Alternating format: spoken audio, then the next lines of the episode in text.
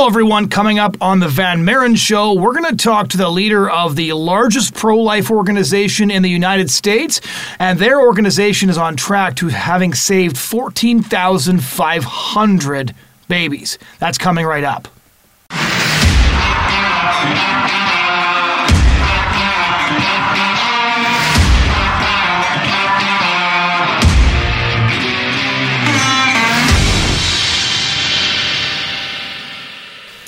Ladies and gentlemen, welcome back to the Van Maren Show on LifeSiteNews.com. My name is Jonathon Van Maren, and today I'm going to be talking to Brian Fisher, the leader of Human Coalition. Human Coalition is a a, a phenomenal pro-life organization that I've been I've been following for a long time. And Brian Fisher he used to be a business leader. He's an author. He worked in talk radio, and then he decided to take the tactics, the strategies, the knowledge he had learned in the business business world and join the pro life movement and to use that knowledge to save babies. And as I mentioned earlier, they've now saved thousands upon thousands of babies and are on track to saving 4,000 this year alone. So, without further introduction, this is my conversation with Brian Fisher of the Human Coalition. Well, uh, just to just to start off, uh, how did you first get involved in the pro life movement? I was introduced to the pregnancy center movement back in the late 90s. I worked in Christian radio and uh, one day was introduced to a woman who was doing some voiceover work in the studio. And I asked, Is this your full time job? And she said, No, my full time job is the executive director of a pregnancy center. And I said, What's a pregnancy center? And that was actually my introduction. I became involved as a donor and a volunteer, uh, you know, over 20 years ago now. And so that that's actually how I first got involved. So what's really interesting about about what you do now is that you basically started looking at the pro life movement, realized there was a lot of things that they could be doing a lot better, and then put your skill set to work on how to correct that. So, how did you go from being uh, somebody who became familiar with it, was a donor, was involved, to somebody who's now running one of the most successful pro life organizations in the United States? Well, I'm a business person, uh, so I tend to look at uh, organizations and movements through the lens of measurable successes. So, mm-hmm. my degree is in music, but I, I found myself in the financial services industry and was building divisions for a brokerage company up in Pennsylvania. And when you work in the financial services arena, everything's measured, right? Because stocks and bonds and all that stuff, you you make decisions based on performance. And so I was groomed as a business person to evaluate opportunities, risks, uh, and performance through the lens of measurables. And you know, the nonprofit space sometimes struggles evaluating itself right through those lens of of uh, business principles. But you know, I think Psalm 24 says the earth is the Lord's and all it contains, the world and those who dwell in it. So we should use every tool, every means, every piece of data possible to be able to inform our work, whether we're in the for-profit world or the nonprofit world. And so when Human Coalition got started now over and years ago, we just said, look, if we're not going to measure it, we won't do it because we need to be able to make the best use of every donor dollar and validate that our work is having an impact. And so, you know, we've said no to a lot of different things that are cool projects and very interesting. But if if we can't actually measure the outcome, uh, we we do pass on it. So when you were looking at, at the pro life movement and then you were looking at uh, what they were doing wrong, what were the things that you identified first and said, I don't like that, that can't be measured, um, and I want to create an organization that does it better? Because it's interesting, you said we have to track every donor dollar, and that's true. I, I would actually argue that in some ways, if you run a pro life organization or are part of a pro life organization, that we have more of a responsibility uh, to deal very carefully with donor dollars than, say, uh, just a business business does because we're taking money people have given us to use to save babies. If we aren't saving babies with it, we're betraying both the babies and the donors. Well, no question. I think the dollars that come into any nonprofit should be treated with exceptional care because somebody is giving up of their own resources basically because they want you to be a proxy to do the work that they can't do. And in the pro life space, you know, our success is typically measured through rescuing children. Um, you know, I think the pro life movement has a number of amazing components and has done some fantastic work. I think uh, it is a fractured movement more often than not, which is alarming. And oftentimes, um, sort of thinks, you know, highly of itself when I'm not sure we shouldn't think that yet because we're still aborting a million babies a year and Roe has been legal for, you know, 46 years. So we have, we have a ways to go until we can really pat ourselves in the back.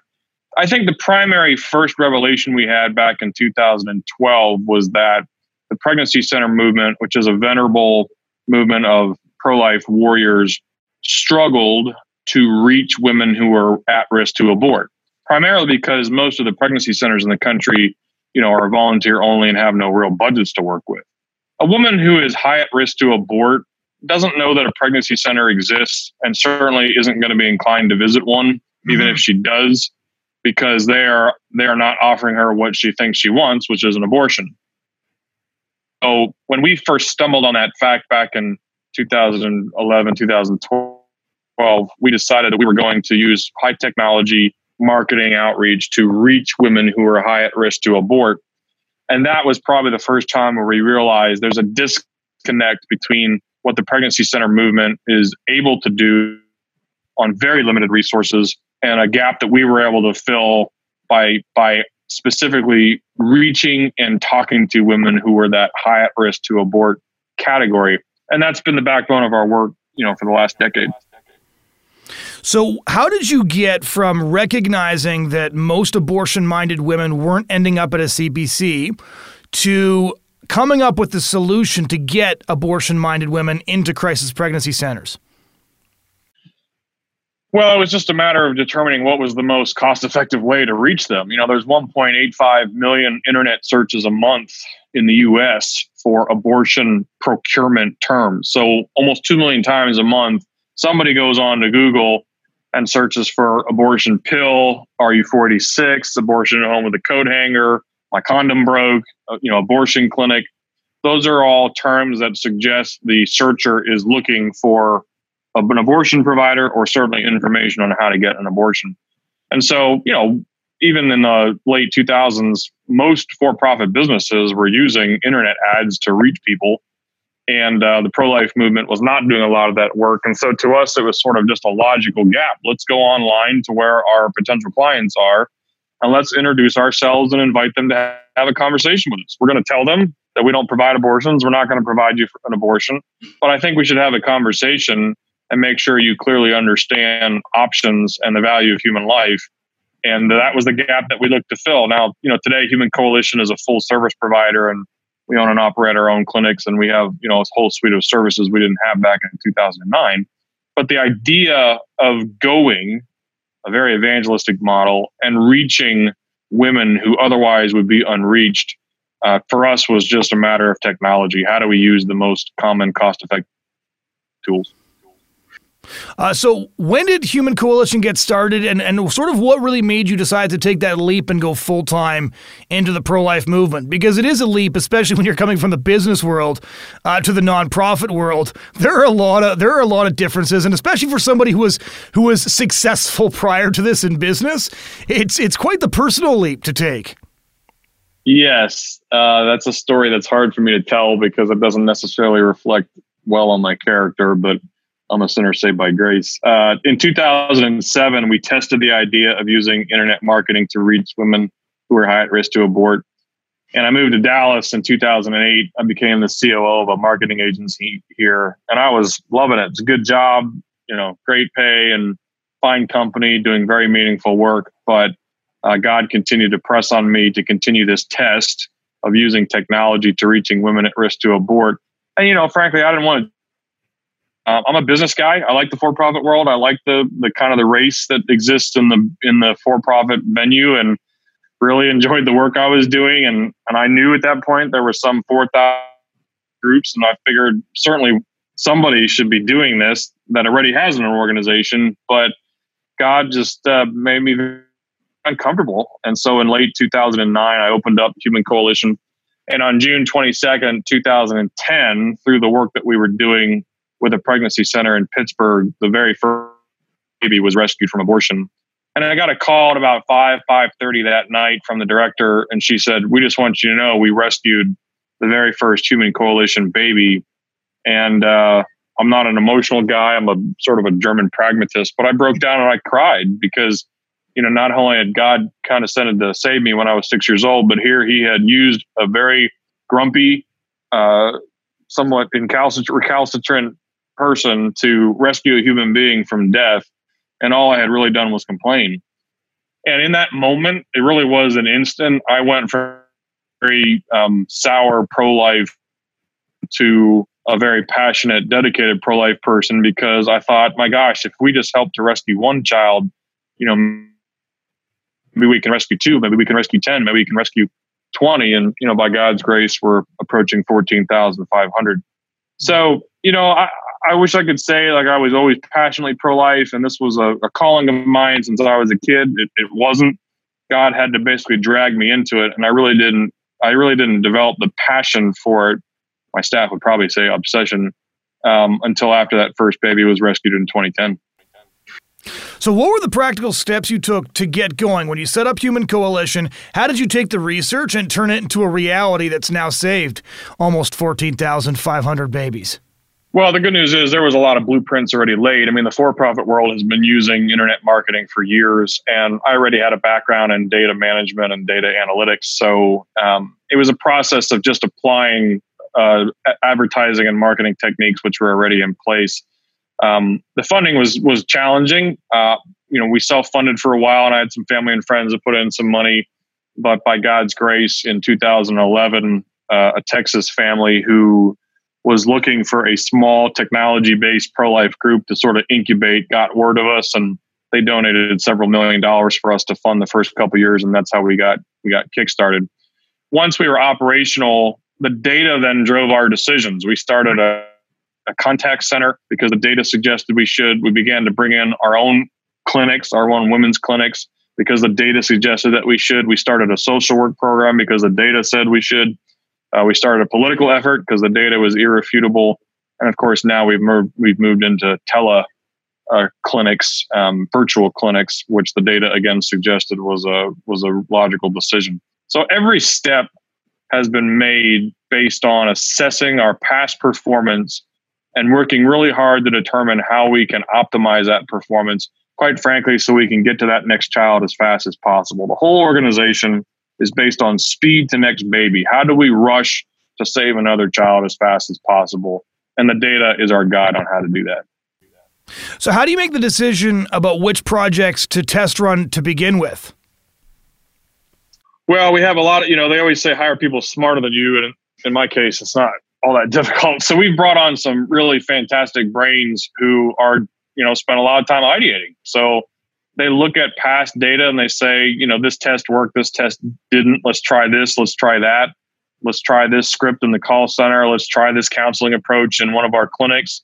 You know, let's try this marketing venue or this marketing ad. It's it's sort of based on Jim Collins' book Good to Great, where he says you have to confront the brutal facts. You have to be willing to look at what works but you also have to have the courage to look at what doesn't work and be okay with that and use that to kind of find the next solution that might work. And so it's just this constant process of evaluating what's going well and what isn't, and being as an organization willing to say, you know, this isn't working. We need to stop it. We need to move into a new area. And so, you know, we rescued 15 babies in 2010.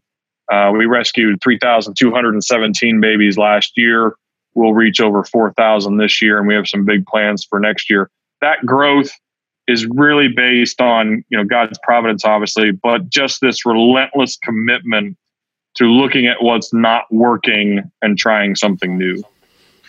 So, give us a list. What does Human Coalition specifically do now? You mentioned a bunch of a bunch of things. What is on your roster of activities? Well, it all started with the marketing outreach. So we continue to find new ways to reach women who are high at risk to abort. We own and operate a fantastic call center, contact center. They take calls and chats and texts and instant messages from women all day long, uh, thousands and thousands a month now.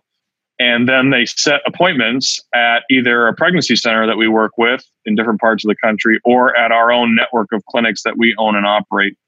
Uh, then we have an extended social work program. We call the Continuum of Care, which addresses the long term needs of women in crisis. Uh, we certainly are committed first and foremost to saving the child, but we also want to help that mom move from dependence to independence. Mm-hmm. And so we have a Continuum of Care program.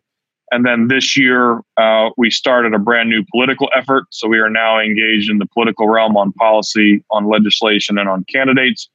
And then uh, this year, we are accelerating what is a virtual clinic, which um, is basically a medical clinic, but all done through technology. And that operates out of our place here in Dallas. So there's five or six major divisions or components to what we do. But at the end of the day, it's a national rescue system, right? It's a it's a rescue system designed to find women and children who are at risk, bring them into a loving system of care that is um, makes good decisions based on data, and continues to provide um, gospel centered outreach and assistance to women so that they choose life, but also so that their lives are are made uh, more abundant. So, so, what kind of policies, politically speaking, does Human Coalition focus on on promoting? We have a new organization called Human Coalition Action. It's a 501c4, which is a political organization, and we are uh, really about six months into it. Um, we started it for a couple different reasons. Human Coalition has fantastic donors all over the country that fund our work, but we also specifically went after government dollars. And I know that you know some of your listeners like that, some of them don't, but you know, uh, just to be very transparent, I'm trying to clone Planned Parenthood's funding model and take as much of their money away as possible. Right. So I'd rather we save the babies than, you know, use our tax dollars to kill babies. So we started securing government grants back in 2016, 2017, but we realized that it wasn't enough just to go ask states for money. We also had to be involved in in helping craft good legislation per state. So we are primarily focused in North Carolina and Texas on the political effort at the moment because we're super small. And most of the legislative work is here in Texas. And a lot of that has to do with not only your your very good and standard, you know, heartbeat bills and and that type of work, but also bills that are pro-life that still support um, good environments for women at risk. So we might look at poverty bills, we might look at you know homelessness bills, thing drivers of abortion that we can at least opine on and help make a difference on. Most of the legislative work is directly related to how to stop abortions in a state, uh, either through legislative means or through practical means. Um, but we also will touch on or at least provide counsel on bills that are that are sort of uh, complementary to our core focus. So, kind of give our listeners or our viewers sort of a breakdown of how um, how Human Coalition functions in terms of of the internet driven marketing, uh, connecting with abortion minded women and trying to make sure that they end up talking to you or at one of your clinics rather than ending up at Planned Parenthood. So, how does this go, sort of step by step? What what kind of ads are you running? How are they seeing you? How are they finding you? And how are they going from googling, you know, nearest abortion clinic or whatever search term it is to speaking with one of your people and ending up keeping their baby? Yeah, it's super simple, only because you and I and your audience, we do this all day long. If if we want a product or service, we go to Google. If I want a bicycle, I'm going to go to Google and I'm going to type in to the search engine, you know, bicycle or 10 speed. It's going to give me a whole list of ads and a whole list of links that have to do with bicycle providers. So I'll probably get an ad for Walmart or Target, you know, to to buy a bike. Um, and then I'm going to click on that ad, or I'm just going to call the phone number in the ad because I want more information on the bike. It works the exact same way. By the way, this is how the abortion industry markets. So if a woman in Dallas is searching for an abortion provider, we want to be the first link that she sees, which means we need to be very wise and uh, aggressive about how we market to her through ads and links online. So she might go online, types in abortion clinic Dallas. If we've done our work properly, the first ad that she'll see or the first link she'll see will belong to us and she'll click on the phone number and she'll be immediately connected to our contact center and we'll continue to build the relationship from there. It's it's honestly the exact same sort of cycle that you and I go through all the time when we're searching for a product online. Do you know which percentage of women who actually end up talking to one of your people instead of a clinic end up changing their mind and keeping their baby? It differs by market and it differs by location. So, for example, we work in downtown Atlanta, which is a very abortion dense arena. And um, those are very challenging clients. They are typically poverty stricken. There's a lot of tension in that area. There's a lot of abuse in that area, and they are under substantial coercion to abort. Our, our results will be great, but lower than what what they might be in you know Pittsburgh, which is a, a, more um, upper crust clientele where a woman is not necessarily facing the economic pressures that she is in Atlanta. So it just depends on the market. Uh, the good news is is that if you were to look at our charts and graphs by market, each and every year we're getting better and better at saving those babies. Right. And it just depends on again how how effective we are at testing and optimizing those numbers. So when you uh, when you take a look at, at, at what you've developed and like fourteen thousand five hundred babies in just a, in just a few years is a pretty incredible number. When you look at that, what are some things that that the abortion industry that Google could do to strike back. So there's a lot of talk about how uh, Google is really optimizing um, abortion-minded sites. I, I, I, actually tested this when when the news first broke. That especially they were trying to reduce the amount of pro-life information people were, were getting and upping the amount of pro-abortion uh, information they were getting. Here in Canada, abortion is legal till birth, so I would I would do things like Google that and instead of getting pro life articles that, you know, three weeks ago you might have gotten, I was instead getting articles from pro abortion sites, Planned Parenthood fact sheets, even like CNN analysis of where pro lifers were lying. Has this affected you guys at all? Uh, no question. Big tech has been uh, after us for, for four or five years. Um, you know, our my account, I can't advertise on Twitter, so several of our accounts have been censored on Twitter. We had a fantastic prayer app that we used across the country that Apple took down, and we haven't been able to get it back up again. We've had on and off issues with Facebook. Uh, Google, there's no question Google is under some pressure to uh, snuff out conservative or pro life groups, and that they at times will exercise uh, their uh, power in response to that pressure. And we have seen an increase in issues on Google over the past 12 or 18 months uh, we are opting to not only continue to, to, work with them and to encourage them to uh, exercise the right of free, free speech and uh, to you know have productive discussions with them about how we can all play in the same sandbox um, and do so on even ground. At the same time, continue to be aggressive about investigating lots of other ways that we can reach right. Uh, folks that that are potentially at risk. And so that has been a fantastic exercise for our marketing team. We have an unbelievable marketing team here. And so I'm I'm quite confident that if Google continues to put pressure on us, we will continue to find creative ways to find women who who need our services. Right. So when you look at at the pro life movement as a whole, and one of the reasons I want to ask this question is because one of the things we've been trying to do on this podcast is to take a look at the pro life movement as insiders and outsiders, to critique the movement, to look at how we can be better, um, because we are a big movement. You're correct. We're also we're also a fractured movement, as you mentioned earlier, and because we have a responsibility to the babies that we work to save, as well as to the, the people who might not be out on the front lines or working full time, like uh, like myself or yourself, at the same time they expect us to use that money to save babies. So besides the the very simple point, um, which at, at the organization I work for, the Canadian Center for Bioethical Reform, we really follow as well, which is don't do anything that you can't calculate the results from and always be improving your projects. Never do something one year just because you did it last year and always make sure your projects are improving because almost all of them can improve. When you look at the pro life movement as a whole, what are some basic critiques and constructive criticisms criticisms that you would give? How can we as a movement in the different wings of the movement be better than we are because of the responsibility that we have to be better? I think the movement has had tremendous success primarily in the political realm, and that's specific to the states, right? We've had no success to speak of at the federal level over the last 46 years, but at the state level, quite a bit of progress has been made mm-hmm. from a legislative standpoint. So we need to celebrate that. Um, the movement struggles to get funded. Here in the States, you know, it's it's maybe a seven hundred million dollar a year movement, which sounds like a lot, but it's scattered to four thousand groups with an average budget of one hundred seventy five thousand dollars a year.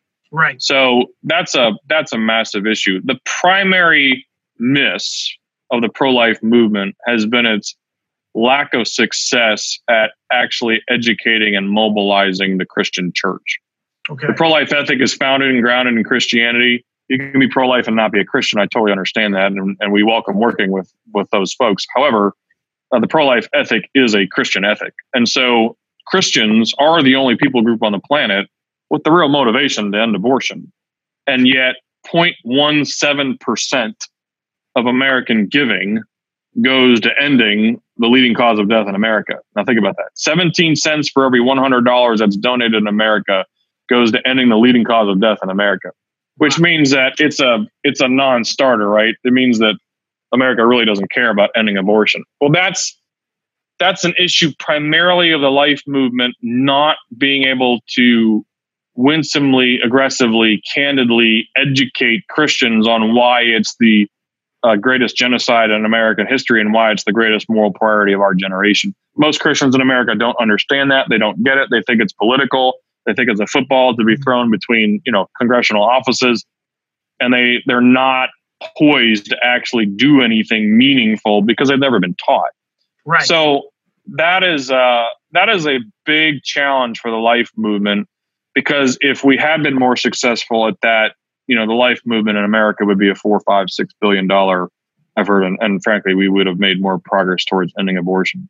You know, you have the Catholic Protestant divide, which kind of pops up every now and then. I think both sides have done a good job to try to mitigate that. But, you know, where I think we really struggle is we tend to argue about stuff that isn't material and we make it a big deal. Mm-hmm. Um, you know, we, we kind of argue around the edges of things.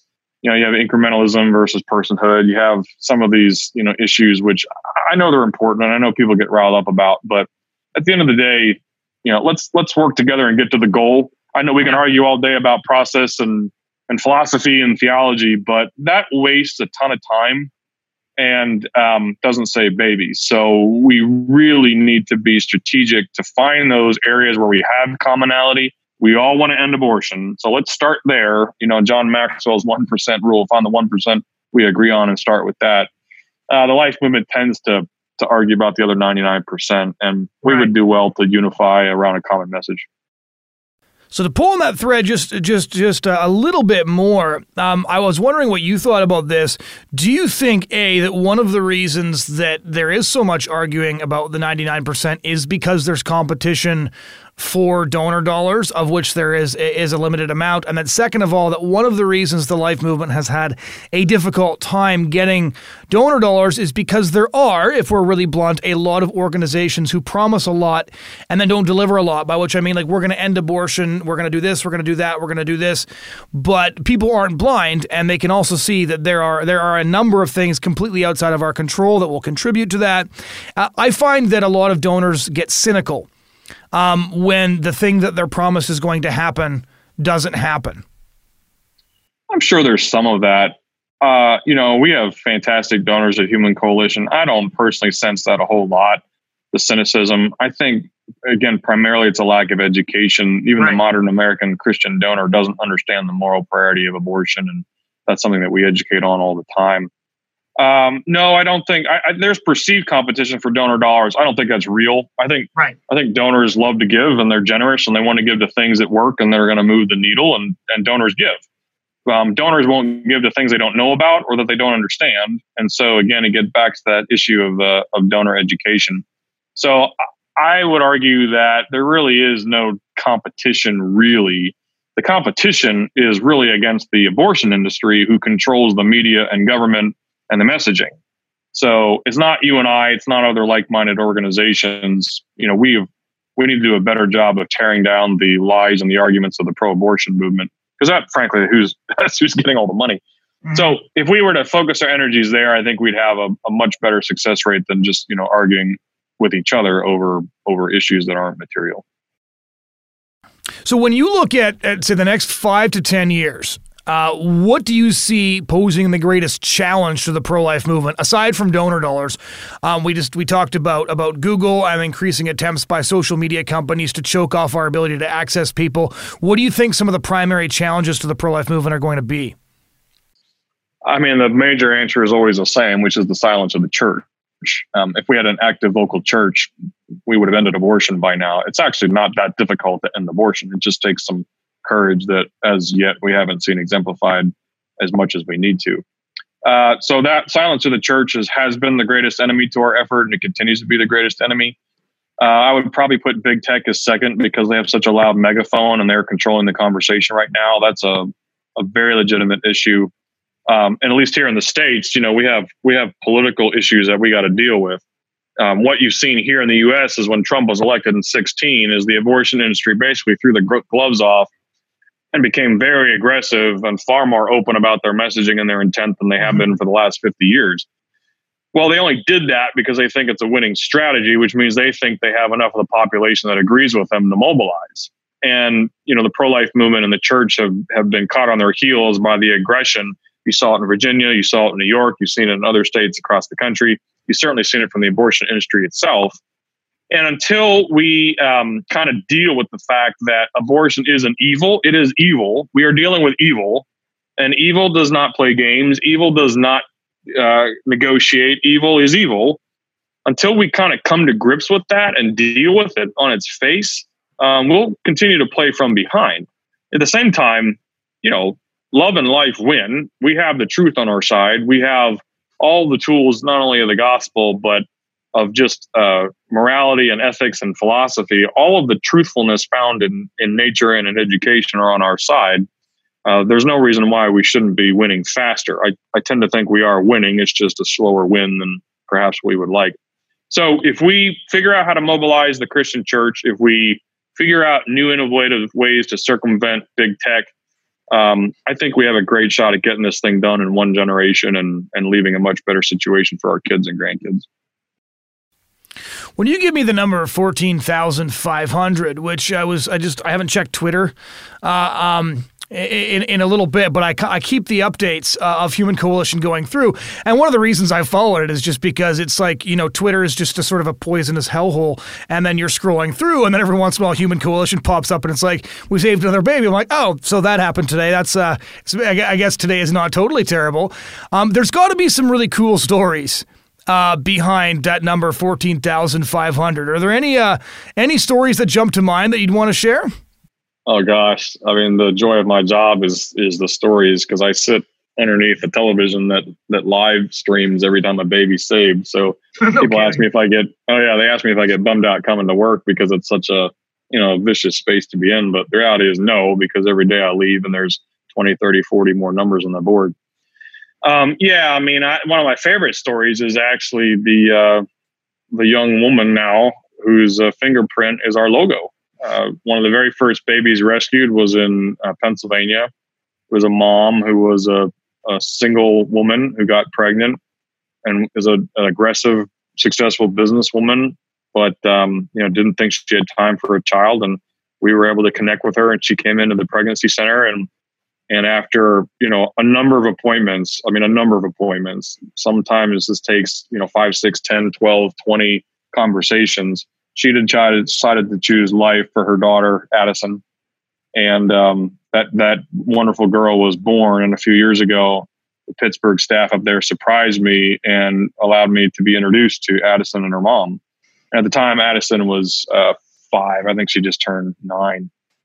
But um, you know, here I was in a in an office looking at this beautiful little five year old girl who liked soccer and dancing and was very talkative, highly energetic, you know, you could tell was a handful for her mom, but at the same time, her mom was rejoicing in the fact that Addison even existed and was um, just overjoyed to even be there. And we asked her if we could use her thumbprint as the logo for Human Coalition. And so every time I look at a business card or a, a sign around the office, I'm reminded of a courageous mom who made an amazing decision despite a lot of hardship. And the fact that I was able to personally be introduced to uh, to Addison, who you know now is in what fourth, fifth grade, and growing into a fine young lady, and who knows what God's going to do through her life. Yeah, I was I was going to ask you what keeps you going, but I think you've just answered that question. Well, I'm highly competitive. Uh, if you if you looked at my you know personality profiles, and I've done a hundred of those things, they all basically say the same. I'm a high driver, high D, and highly competitive. Um, and so I want to win. I, God called me to help end it, not just to say babies, but every baby is a testimony to the grace of God being applied into a family's life and the power of community and unity. And so I look forward to the day when when you and I can sit back and say, you know, by God's grace, we ended abortion in the West along with all of our brothers and sisters in the movement, and figure out what the Lord has for us next. Uh, and that's why I'm here. Uh, I have every intention of of of watching that happen before I pass on, if the Lord so wills. And um, I hope we have hundreds of thousands of other people in the West who feel the same way. When people look at the culture, which in, in some in some cases feels like it's spiraling out of control, a lot of people have a, a far more pessimistic view than you do. So I guess uh, how how would if you if, if somebody said to you, "There's no way we, we can end abortion. There's no way that this thing is going to end within our lifetime.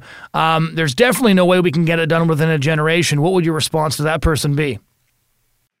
Well, two things. I mean, as Christians, we we should always be joyful and optimistic. There's no reason why we need to look at the world around us and you know say, you know, it's going to hell in a handbasket. Um, we certainly see sin, and we certainly see things that not going the direction we'd want to in the West. Although I would argue in other parts of the world, it's it's ascending. I'm, I'm not debating that we're not experiencing moral decline in the West. We most mm-hmm. certainly are. At the same time, we already have a several, but one in particular historical example of how with just a few godly, courageous people, you can turn an entire civilization on its head. And the example I'm thinking of is William Wilberforce and the ending of slavery in the West. So when William Wilberforce came on the scene in Britain, you know, slavery was a 5,000 year fully entrenched institution. And in one lifetime, one lifetime, one 40 year period, one guy and his band of brothers and sisters who worked tirelessly not only made slavery unthinkable, but they made it illegal.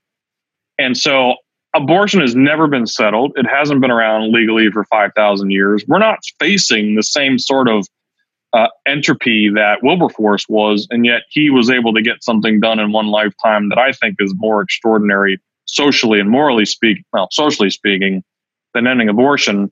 So why why shouldn't we take his approach? He had a youthful optimism until the day he died. He understood that God was in control, but he also understood that we have an obligation to be representatives of the kingdom on earth. And uh, he was he was relentless, and he got it done. So I look at Wilberforce and I say, gosh, if one man can lead the charge to end slavery in the West, why can't a, a thousands of people in the West lead the charge and get abortion ended? And I, I have every reason to believe that we're going to do it. Final two part question uh, What's next for Human Coalition? And then where can our listeners and our viewers find your work? Well, the first one's the second one's easier. Uh, they can find us at humancoalition.org. If you're interested in the national rescue system for babies, that's humancoalition.org. If you're politically minded, you can go to hucoaction.org, uh, hucoaction.org. Uh, we are next year uh, going to be turning our attention to a couple more areas that we haven't done a lot in, and that is media and education. Um, those are areas that uh, we just not had the time to work on. We've primarily been working on rescuing babies and now getting involved politically. But the time has come for us to uh, begin to be more aggressive on social media, digital media, probably some terrestrial pieces. And so my role is changing somewhat. I'll be a little bit more upfront than I've been in the past 10 years, and uh, along with several other folks. We feel it's a good time for Human Coalition as the largest pro life organization in America to step out and begin to deliver that message of hope, optimism, courage, um, education, and to begin to join with some other fantastic groups to uh, to mobilize Christians and other like-minded people across the country. So, 2020 will probably be the year where Human Coalition sort of has its coming out party, okay. and uh, I'm looking forward to that happening. Well, Brian, thank you so much for taking the time to talk about this with us. Hey, thanks, Jonathon. It's great to be with you again. Ladies and gentlemen, that was my conversation with Brian Fisher of the Human Coalition. Thanks so much for joining us this week. If you want to check out past episodes, head over to lifesitenews.com. Uh, we're on YouTube where you can subscribe. We're on iTunes. We're on SoundCloud. Anywhere you get your podcasts, you can find us. Thanks so much again for tuning in this week, and we hope you'll join us again next week.